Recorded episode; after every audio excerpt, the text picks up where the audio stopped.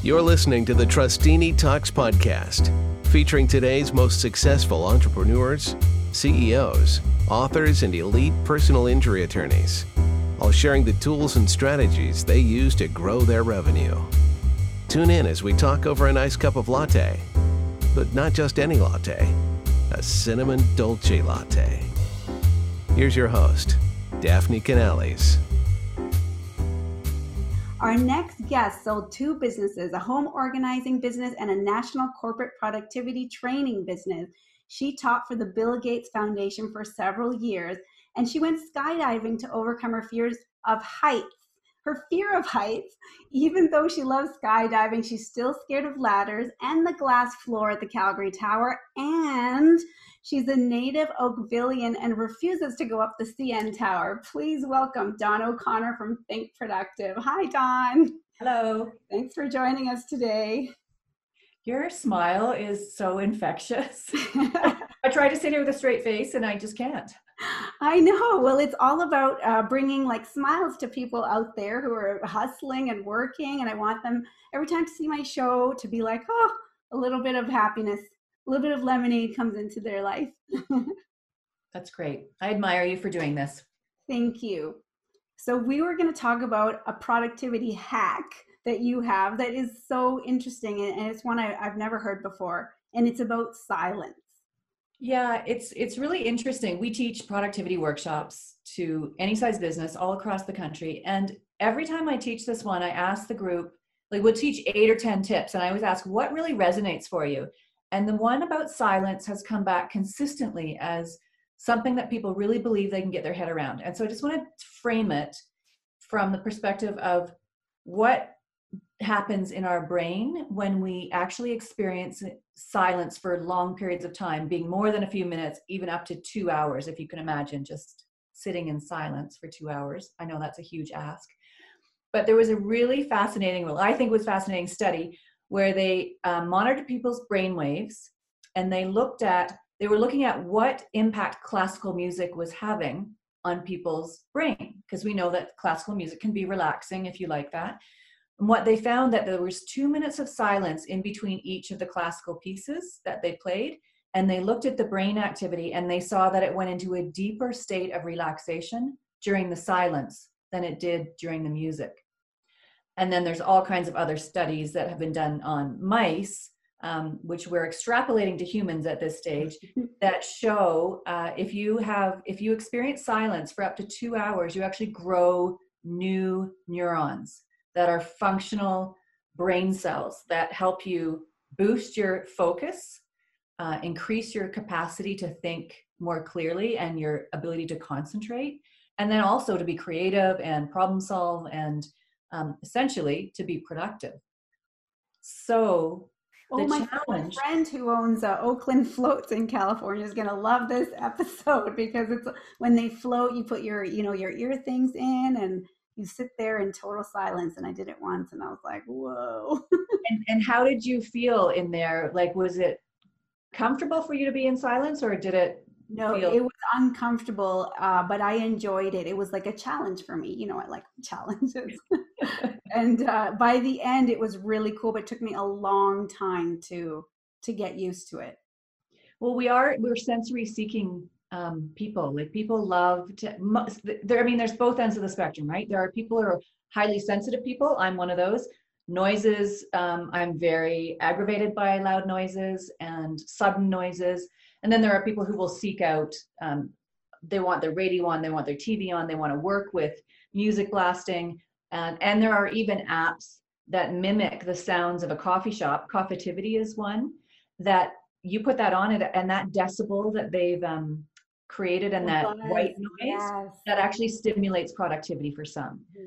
So, but even for those people, they would still experience the benefits of um, brain growth if they could find uh, places where they can actually be silent. And silence, I'm not saying you have to sit for minutes or hours in meditation.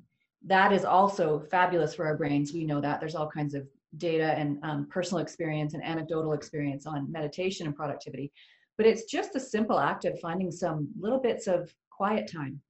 And and especially during covid when we're in our houses with our small children um, or teenage children or adult children or our spouses and our dogs and everything else it it could be more challenging for some and it also could be a much easier for some. I know i'm sitting in my office right now and before i got on the call i had a good 15 minutes of just complete silence. No mm-hmm. music i just turned everything off. I didn't hear anything in the neighborhood and was able to just really enjoy that.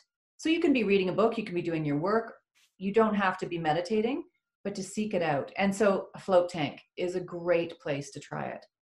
Um, i have clients who have bought the sound dampening uh, headphones and then not play music just put those on to block mm-hmm. out the world i mean what what would be some ways that you would seek out i think uh, well i kept my little earbuds from the float tank that one time i went because they were so sealed in there. So i use them sometimes to if i can't sleep or you know whatever's going on at the house. And so that they're like the little waxy ones yeah little, they're like you roll them into the ball and stuff. Yeah so i thought those were really cool. I've never seen anything like that before yeah, I have a collection of earplugs and I use them for sleep and I use them for busy um, office days when I'm trying to drown out my dogs and I, yeah, quite regularly. But the thing that I hear from my clients is going for a ride in the car is, and especially during COVID, I'm hearing this. I've had so many emails from clients saying, I'm getting my silence, I'm seeking it out, I'm driving out to the country.